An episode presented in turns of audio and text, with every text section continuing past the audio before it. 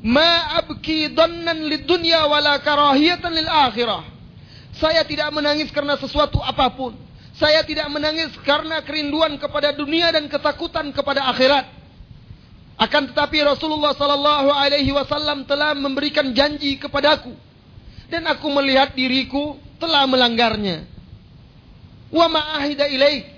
Lalu kata Sa'ad bin Abi Waqqas, apa janjimu kepada Nabi sallallahu alaihi wasallam? Lalu Salman berkata, aku berjanji kepada Rasulullah, annahu yakfi ahadukum misla zadir rakib. Sesungguhnya cukuplah bagi kalian itu misla zadir rakib. Cukuplah bagi kalian dari dunia ini sesuatu sekedar bekal untuk dalam perjalanan. Seseorang kalau musafir dalam perjalanan tentu dia tidak akan membawa seluruh harta bendanya. Hanya membawa sebatas bekal yang mencukupinya di dalam perjalanan. Dan Rasulullah meminta sahabatnya berjanji untuk mengambil dunia ini sekadar sebagaimana seseorang dalam perjalanan. Lalu kata Salman Al-Farisi, "Wala arani illa qad ta'addait." Dan aku lihat aku telah melanggarnya. Wa amma anta ya Sa'ad dan adapun engkau ya Sa'ad, fattaqillah 'inda hukmik idza hakamta. Maka berlaku adillah, takutlah kepada Allah jika engkau membuat sebuah hukum atau keputusan. Dan tatkala Salman Al-Farisi wafat, lalu mereka lihat apa harta yang ditinggalkannya, mereka dapatkan Salman Al-Farisi meninggalkan hanya lebih dari 20 dirham saja. Sedikit sekali dan itu pun dia menangis karena sedih khawatir bahwa dia telah melanggar janjinya kepada Rasulullah sallallahu alaihi wasallam. Ummu Aiman seorang wanita soleh Ummu Aiman yang pernah mengasuh Rasulullah sallallahu alaihi wasallam tatkala ibunya wafat. Ummu Aiman yang dikatakan oleh Nabi sallallahu alaihi wasallam sebagai ibunya setelah ibu kandungnya. Ketika Rasulullah sallallahu alaihi wasallam wafat, menangis. Abu Bakar dan Umar menemuinya menangis. Terisak-isak. Lalu ditanya, "Apa yang membuat engkau menangis hai Ummu Aiman?" Tidakkah engkau ridho dengan apa yang diberikan oleh Allah kepada Rasulnya? Lalu Ummu Aiman berkata, bahwa dia tidak khawatir terhadap apa yang diberikan oleh Allah kepada Rasul. Tetapi dia menangis. Baka itu ala inqita'il wahy. Aku menangis karena terputusnya wahyu. Ummu Aiman menangis karena khawatir terhadap umat. Tidak ada lagi wahyu. Ummu Aiman menangis karena khawatir terhadap umat yang kehilangan suri tauladannya. Kehilangan pemimpinnya. Lantas, mana wanita-wanita muslimah di zaman sekarang? Ke mana air mata mereka? Kenapa mereka menangis dan apa yang mereka tangisi? Lihatlah Aisyah radhiyallahu anha, istri Nabi sallallahu alaihi wasallam. Beliau menangis Beliau menangis tatkala membaca firman Allah Subhanahu wa taala. Membaca ayat-ayat Al-Qur'an. Karena ia memahami ayat-ayatnya. Karena ia merenungi kandungannya. Sebagaimana yang diriwayatkan oleh Abu Hurairah radhiyallahu an. Mereka mendatangi Aisyah radhiyallahu anha. Lalu mereka dapatkan Aisyah radhiyallahu anha membaca firman Allah Subhanahu wa taala Alam ya'ni lilladzina amanu an takhsha'a qulubuhum li dzikrillah. Tidakkah datang saatnya bagi orang-orang yang beriman hati mereka menjadi khusyuk, menjadi tunduk karena mengingat Allah Subhanahu wa taala. Lantas dia menangis dan mengulang ayat-ayat ini. Adapun salafus saleh dari kalangan tabi'in setelah para sahabat Rasulullah sallallahu alaihi wasallam radhiyallahu anhum. Dengarkanlah kisah ini. Kisah yang dibawakan oleh Ibnu Katsir, Az-Zahabi dan lain-lainnya tentang Imam Al-Auza'i. Suatu hari seorang wanita datang bertamu menemui istri Imam Al-Auza'i. Lalu dia masuk dan duduk di tempat solatnya Imam Al-Auza'i. Dia terkejut karena tempat sholat tersebut basah. Lalu dia berkata kepada istri Imam Al-Auza'i, "Wahai Haki, celaka. Kenapa engkau biarkan anak kecil bermain-main di sini sehingga mengencingi tempat solatnya Imam Al-Auza'i?" Lalu apa kata istri Al-Auza'i? Sesungguhnya itu adalah air mata Auza'i.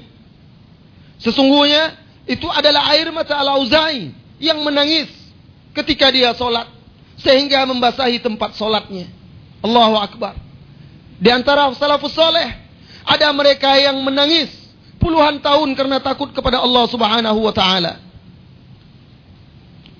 Fadalah bin Saufi salah seorang tabi'in dikenal banyak menangis. Suatu hari datang seorang tamu bertamu ke rumahnya. Lalu terdengarlah olehnya Fadalah ini menangis. Maka tamu tersebut bertanya kepada istrinya, kenapa dia menangis? Apa kata istrinya? Za'ama annahu yurid safaran ba'idan wa ma lahuzan. Dia meyakini bahwa dia akan menempuh perjalanan yang jauh dan dia tidak punya bekal. Maksudnya perjalanan akhirat. Al-Hasan Hasan Al-Basri pernah tersentak suatu malam.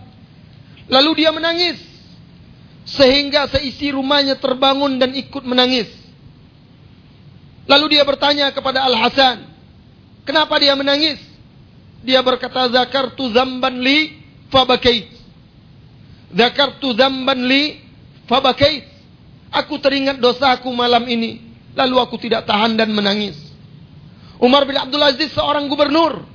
Ketika dia menjabat gubernur Madinah. Mendengarkan di masjid Nabi. Seorang yang membaca firman Allah subhanahu wa ta'ala wa idza ulqu minha makanan dayyiqan muqarranin. Da'au hunalika tubura.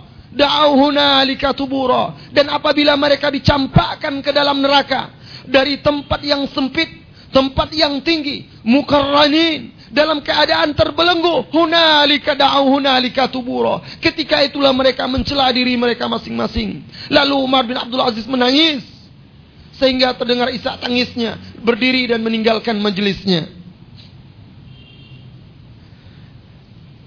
Sufyan As-Sauri juga seorang imam besar dari kalangan tabi'in. Berkata Khalid ibn Sakar As-Sadusi, Bapakku adalah seorang teman khusus Sufyan As-Sauri. Bapakku pernah bercerita, Fasta'zantu ala Sufyan fi nahri zuhri. Aku pernah meminta izin bertemu kepada Sufyan di siang hari. Fa'azinat li imra'ah. Lalu istrinya mengizinkanku Fadakhaltu alaihi wa huwa yakul. Lalu aku masuk menemuinya dan ketika itu dia sedang membaca firman Allah.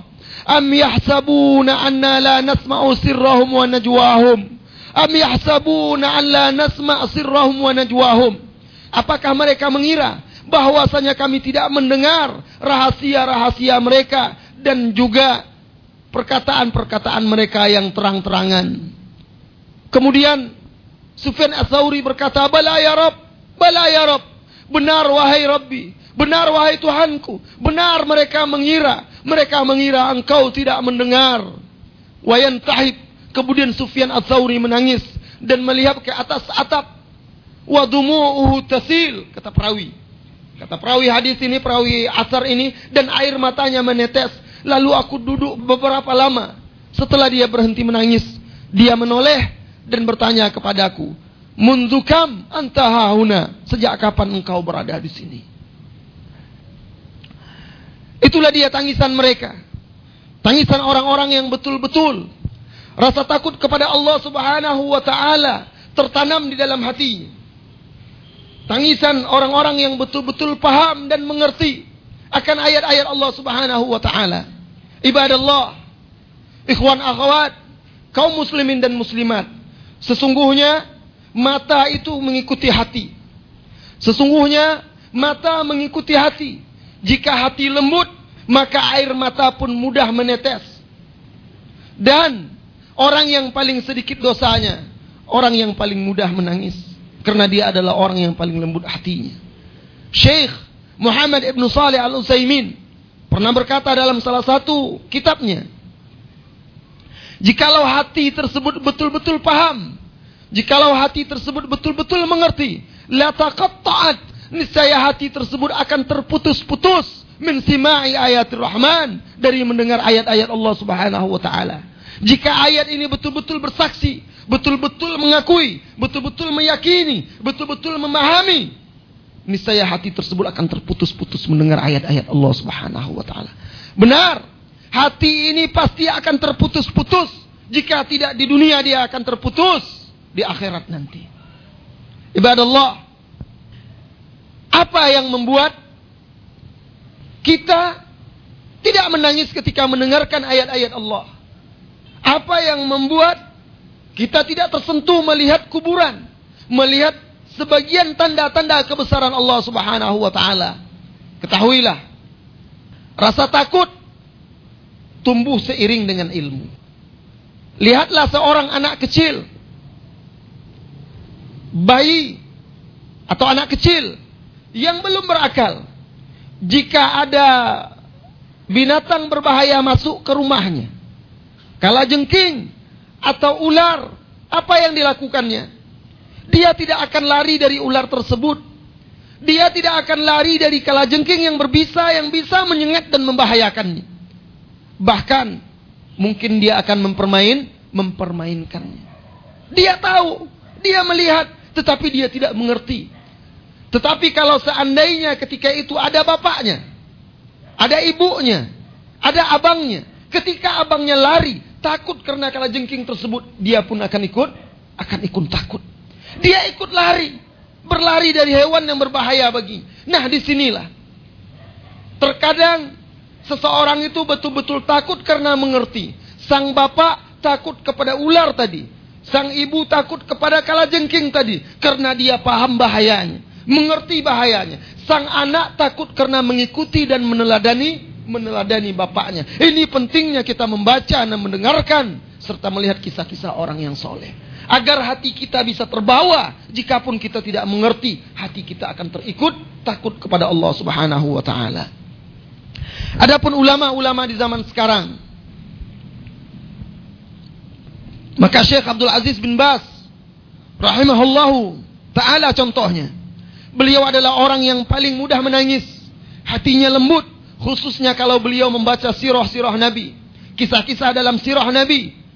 Sallallahu alaihi wasallam. Salah seorang muridnya pernah menuturkan. Syekh Hafizahullah yamliku qalban raqiqan muta'athiran bikulli ma yasma'uhu minal ayat wal ahadith an-nabawiyah. Syekh bin Bas rahimahullah seorang yang memiliki hati yang sangat lembut mudah terpengaruh ketika dia mendengarkan ayat-ayat dan hadis-hadis Nabi. Begitu juga ketika mendengarkan sirah sahabat radhiyallahu anhum. Berapa banyak ayat di Al-Quran, di kitabillah. Ketika syekh mendengarnya, dia terpengaruh. Kemudian dia menangis. Karena ancaman-ancaman yang terkandung di dalam azab tersebut. Atau nikmat-nikmat yang dijanjikan oleh Allah subhanahu wa ta'ala. Kemudian kata muridnya, saya pernah ingat sekali Kuri'a ala syekh hadis. Pernah dibacakan kepada syekh sebuah hadis. Inna akhna'a ismi indallah rajulun tasamma malik malikul muluk. Orang yang paling buruk namanya di sisi Allah, seseorang yang menamakan dirinya raja di raja atau maharaja. La malika illallah. Tidak ada yang maharaja yang menguasai kecuali Allah. Hadis ini diriwayatkan oleh Bukhari dan Muslim. Kemudian ketika Syekh mendengarkan hadis tersebut, Syekh menangis. Muridnya berkata, "Fama kana syekh illa andamat ainahu wa ghalabahul buka." Dan ketika itu Syekh menangis, air matanya menetes karena takut kepada Allah Subhanahu wa taala. Begitu juga ketika beliau menyebutkan atau membawakan kisah Ka'ab bin Malik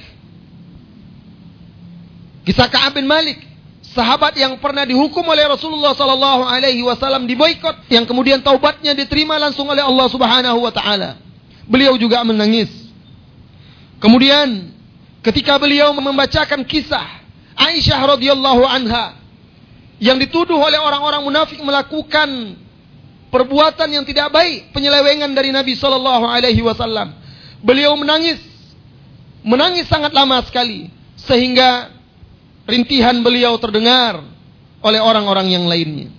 Syekh Al-Albani rahimahullah taala seorang ahli hadis di masa sekarang beliau juga seorang yang mudah menangis bahkan banyak orang yang tidak mengira kalau Syekh Al-Albani rahimahullah taala adalah orang yang sangat lembut hatinya dan sangat mudah menangis pernah seorang wanita bercerita kepada beliau bahwasanya wanita tersebut bermimpi di dalam mimpinya tersebut dia bertanya tentang jalan yang ditempuh oleh Rasulullah sallallahu alaihi wasallam.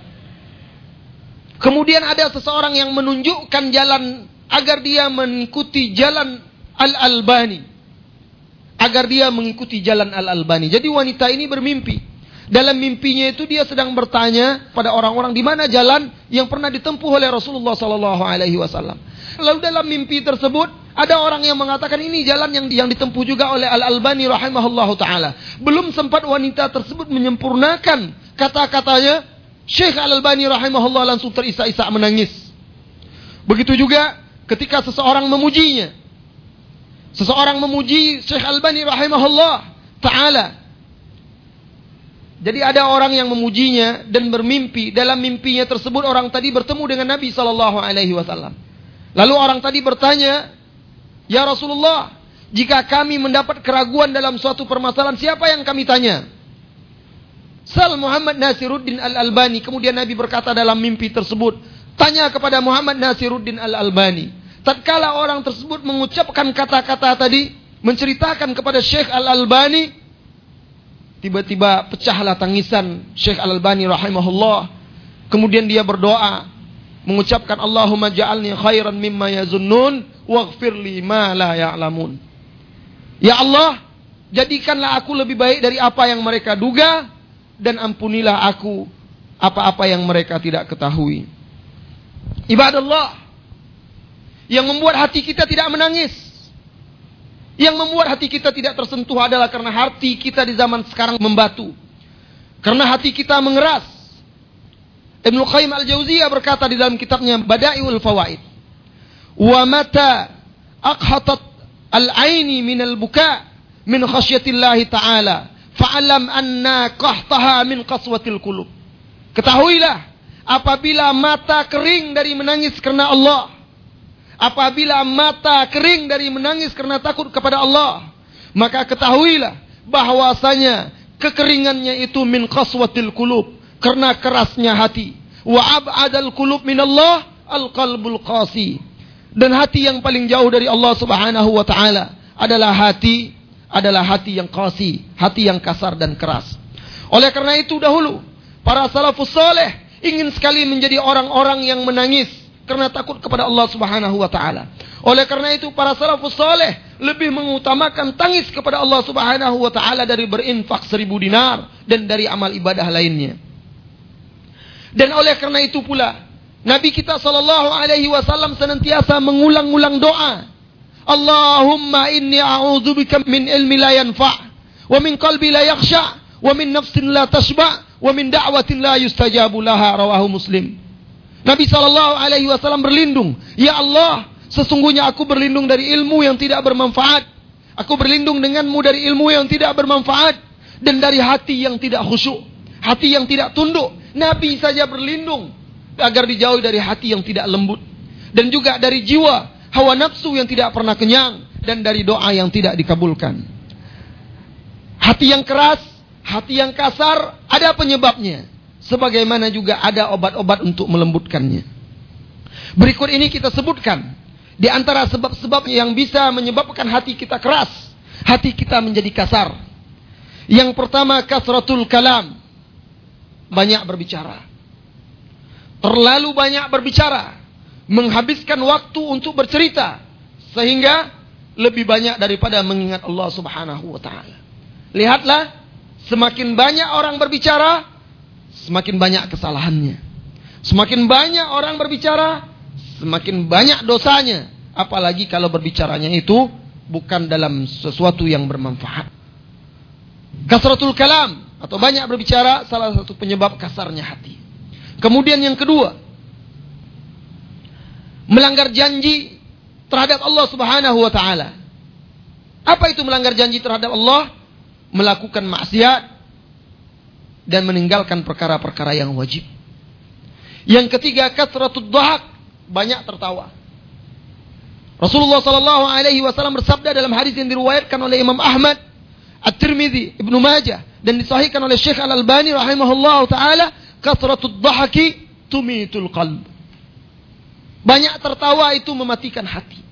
Oleh karena itu Rasulullah sallallahu alaihi wasallam tidak tertawa melainkan sebatas senyuman atau sekedar nampak giginya. Tidak sampai terbahak-bahak. Rasulullah Sallallahu Alaihi Wasallam tidak tertawa terbahak-bahak. Karena tertawa terbahak-bahak itu menunjukkan akhlak yang kurang. Kurang rasa malu. Suatu hari Al Hasan Al Basri berjalan dan melihat pemuda-pemuda yang berkumpul dan tertawa terbahak-bahak. Lalu Hasan al-Basri menegur mereka. Pemuda yang tenggelam dalam tawa-tawa mereka. Lalu Hasan al-Basri menegur mereka. Ya Fata, hai anak muda. Kamu tahu bagaimana ganasnya menempuh sirat titian di hari kiamat di atas neraka? Pemuda tadi menjawab, lah. Kemudian Al-Hasan al-Basri melanjutkan, kamu tahu tempat kamu di sorga atau di neraka? Tidak, kata pemuda tadi. Lantas kata Hasan al-Basri, apa tertawa ini? Kenapa anda tertawa seperti ini?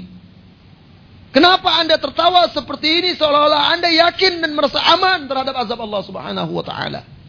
Maka semenjak itu pemuda tadi tidak lagi pernah tertawa, terbahak-bahak seperti itu.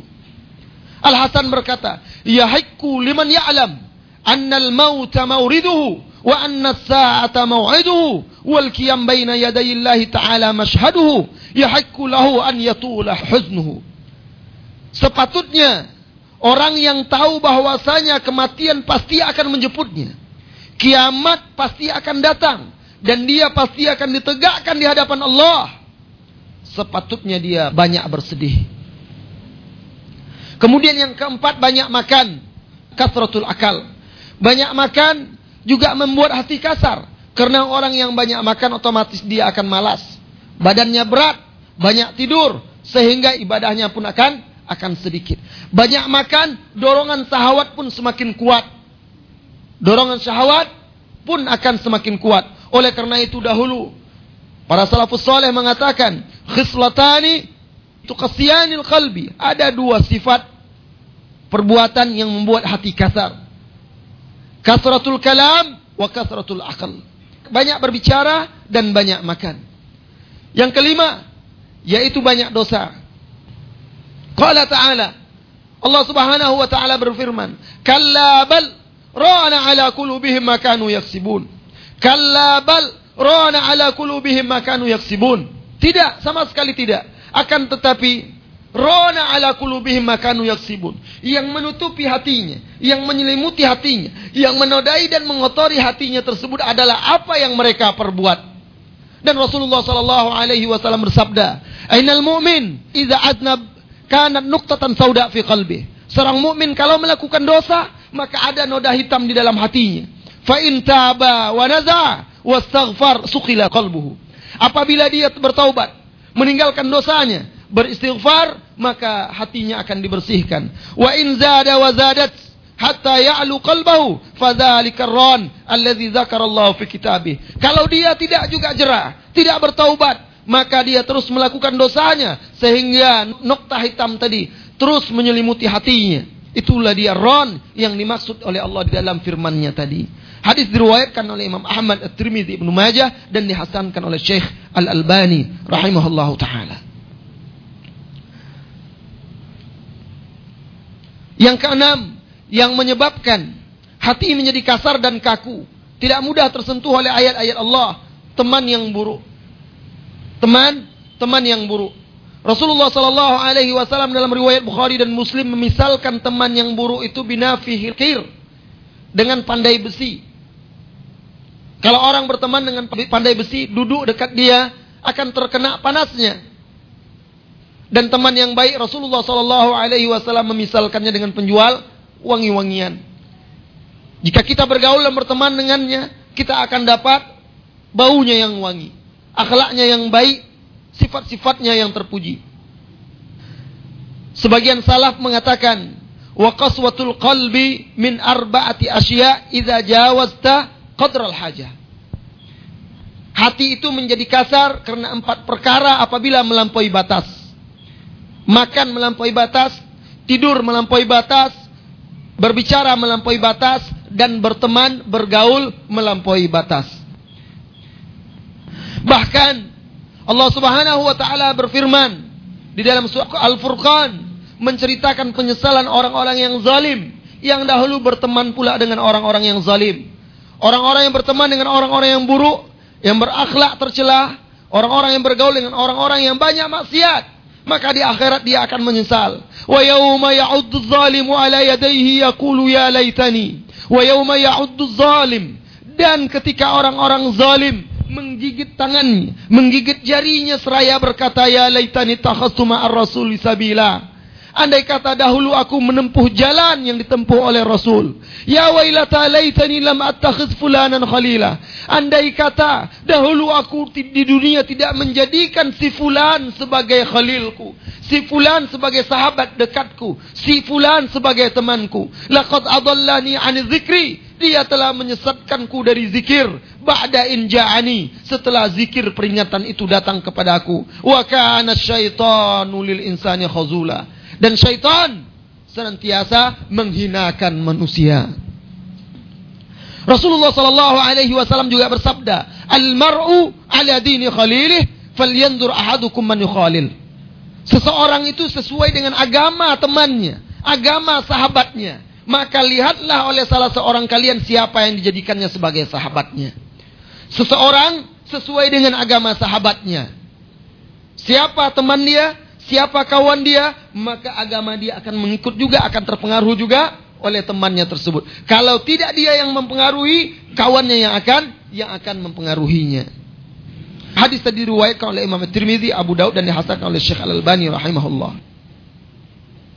Ibnu Hibban rahimahullah berkata, seorang yang berakal tidak akan berteman dengan orang-orang yang buruk karena teman yang buruk itu adalah bagaikan neraka.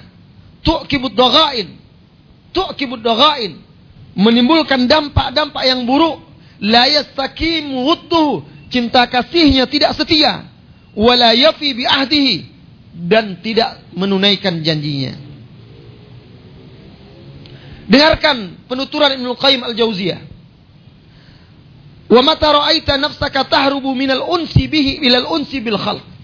Perhatikan wahai hamba Allah jika Anda merasakan diri Anda lari dari rasa dekat kepada Allah, lari dari Allah kepada makhluknya, lebih merasakan kedekatan kepada makhluk daripada kepada Khalik, lebih tenang, tentram bersama-sama dengan manusia daripada bersama Allah Subhanahu wa taala. Minal khalwa ma Allah daripada berkhalwat bersama Allah. Fa'lam annaka la tasluh lahu Ketahuilah bahwa engkau tidak cocok untuk Allah Subhanahu wa taala. Kalau kita merasakan hati kita lebih senang, lebih tenram ketika berada bergaul dengan manusia daripada berkhalwat kepada Allah, berzikir kepadanya, ketahuilah Anda tidak cocok untuk Allah. Perbaikilah diri ketika itu sesegera mungkin. Kemudian itulah dia sebagian sebab-sebab yang dapat menyebabkan hati menjadi kaku dan kasar. Sampailah kita kepada permasalahan berikutnya. Terapi atau kiat untuk melembutkan hati. Agar mudah menangis. Sesungguhnya setiap muslim bisa melembutkan hatinya. Membuat matanya menangis.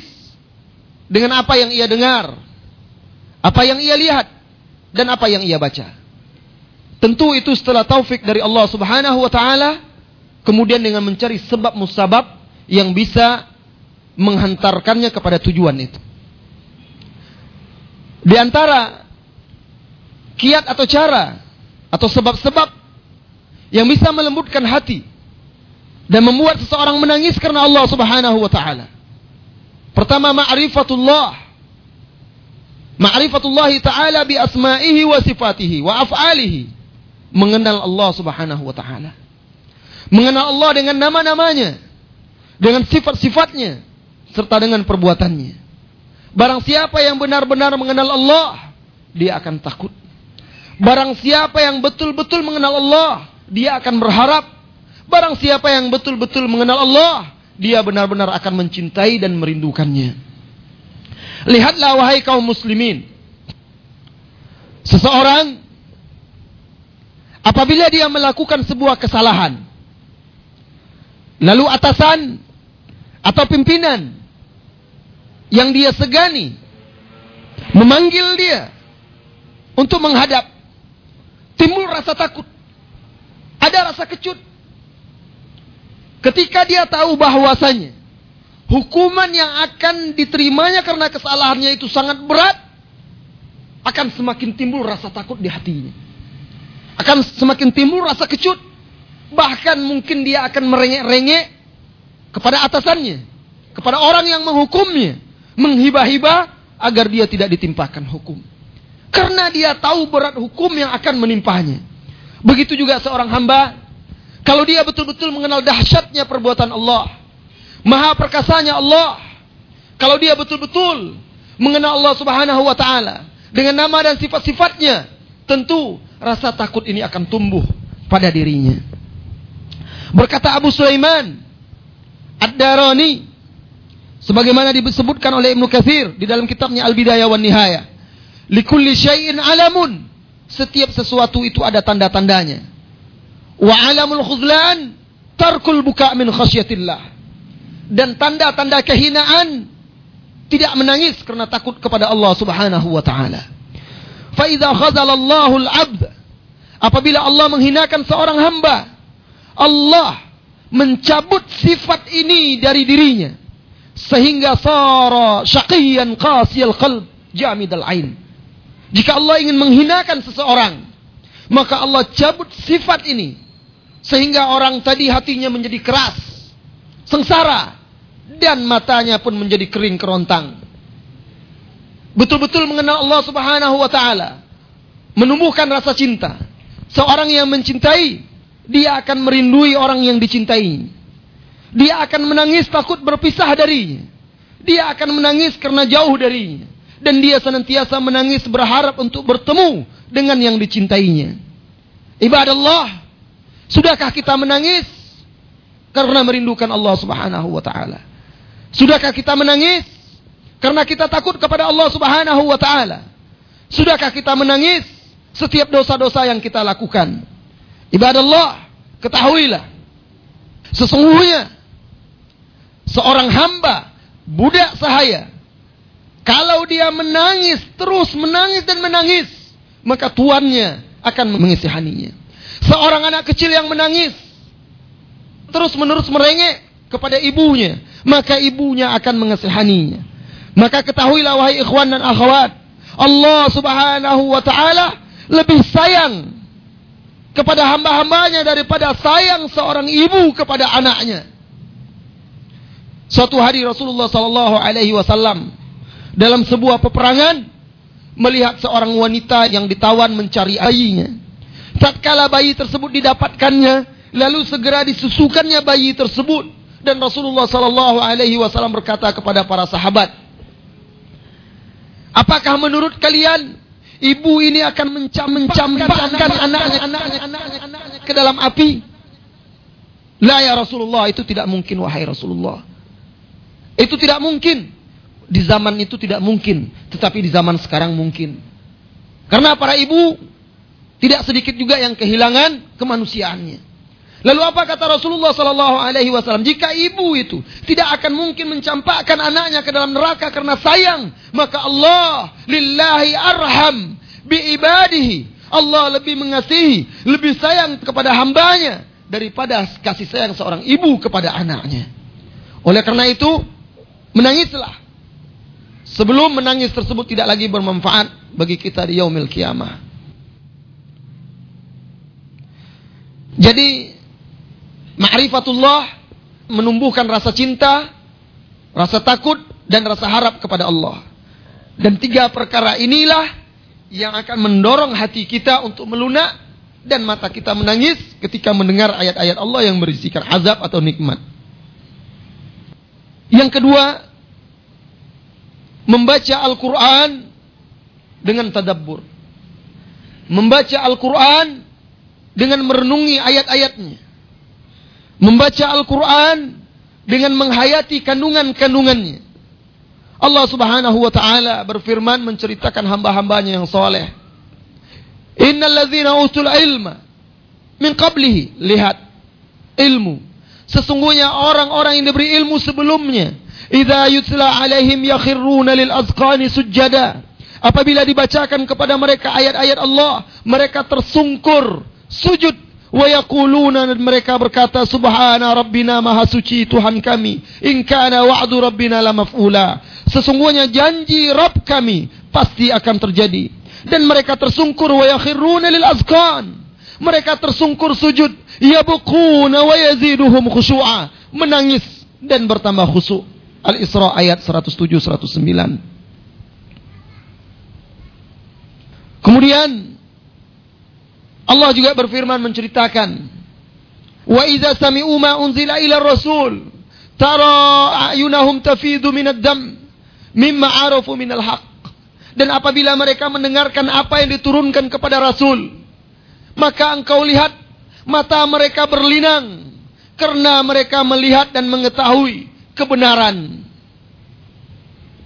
Jadi tangisan mereka itu tumbuh dari ilmu mereka ketika mereka betul-betul mengenal dan memahami ayat-ayat tersebut. Ulaika alladzina an'ama Allahu 'alaihim minan nabiyyin was-siddiqin minan nabiyyin min dzurriyyati Adam wa mimman hamalna ma'a Nuh wa min dzurriyyati Ibrahim wa Israil wa mimman hadaina wajtabaina. Idza tutla 'alaihim ayatul Rahman apabila dibacakan kepada mereka ayatul Rahman kharru sujada wa bukia. Mereka sujud dan menangis.